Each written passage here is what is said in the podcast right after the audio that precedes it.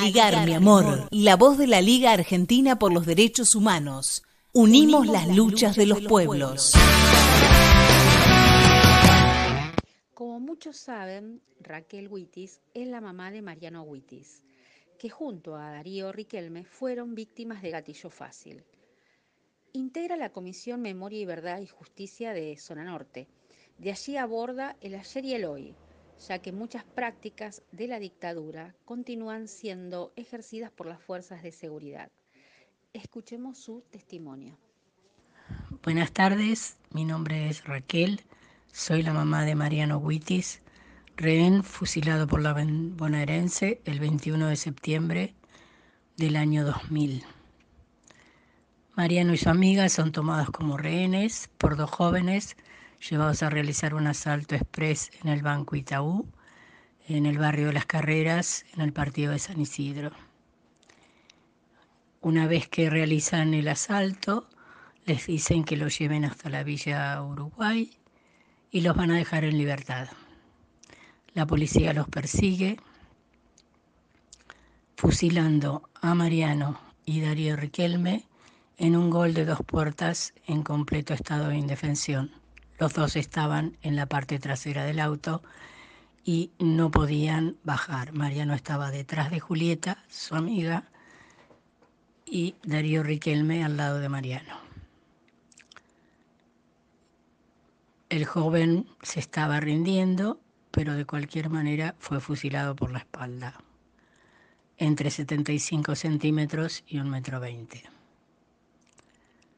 Desde ese día comenzamos la lucha judicial, nos presentamos en la causa y a los meses se acercó la mamá de Darío Riquelme a los encuentros musicales que hacíamos por Mariano todos los 21. Nos pidió perdón, nosotros le dijimos que el que tenía que pedir perdón en este caso era el policía, que era el que tenía el deber de cuidado sobre la vida de las personas, sobre todo en una situación donde no corría riesgo su vida. Porque después se, demostró en las pericias que todas las balas fueron policiales.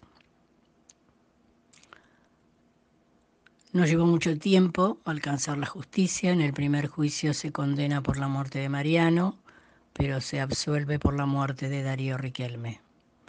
Así que todos seguimos eh, apelando esta sentencia injusta, ya que la vida tiene el mismo valor.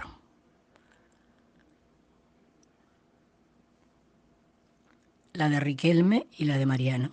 Sus historias de vida eran diferentes. Así que seguimos litigando con Ana María hasta que al final en casación se resolvió que fue una muerte con dolo, es decir, con intención, ambos homicidios, y se incrementó la pena. Al final, después de 14 años, la sentencia definitiva fueron 15 años al policía por los dos asesinatos, el de Mariano y el de Darío Riquelme. Nos duele ver en esta situación de aislamiento social preventivo la actuación policial.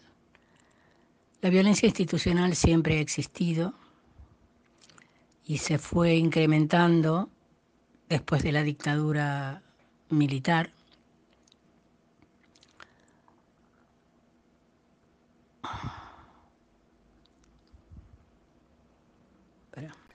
Después de la dictadura cívico-militar se fue incrementando la violencia institucional. Por ejemplo, se siguió torturando como método de control y disciplinamiento. Eh, la participación de algunos agentes en... ¿Qué pudiste ver en estos años donde transitaste juzgados y viste diferentes casos? La liberación de zonas, la participación en redes de delito, es decir, no hemos podido superar en tantos años de democracia la violencia institucional. Por un lado tenemos la justicia, que tiene doble vara, que es benigna con quienes portan uniforme y muy dura con los pobres o con los jóvenes de las barriadas populares. Y por el otro lado tenemos los discursos sociales, donde hay gente que considera que hay vidas más dignas o valiosas que otras. O esa categorización negativa que se hace del otro, ¿no? De aquel que es considerado sospechoso o enemigo. Y este es el desafío cultural que tenemos. También el pensar que el castigo es la única solución posible y no brindarle oportunidades por igual a todas las personas que habitan nuestro país.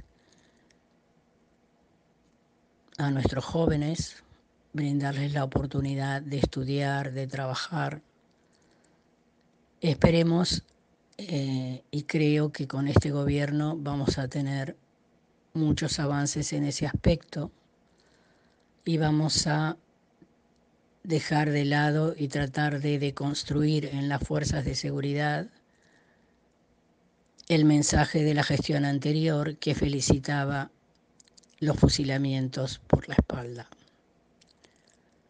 Así que bueno, tenemos un desafío por delante que es no solo democratizar las fuerzas de seguridad, democratizar la justicia, sino también dejar de lado los discursos punitivistas y que solo buscan y piensan que el castigo es la única solución.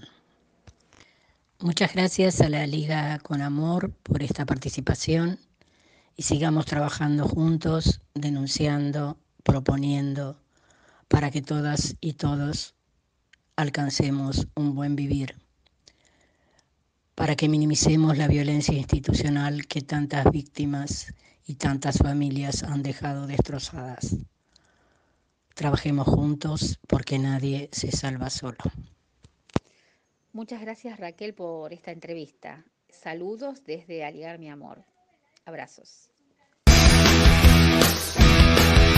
Aligar Mi Amor, la voz de la Liga Argentina por los Derechos Humanos. Unimos las luchas de los pueblos.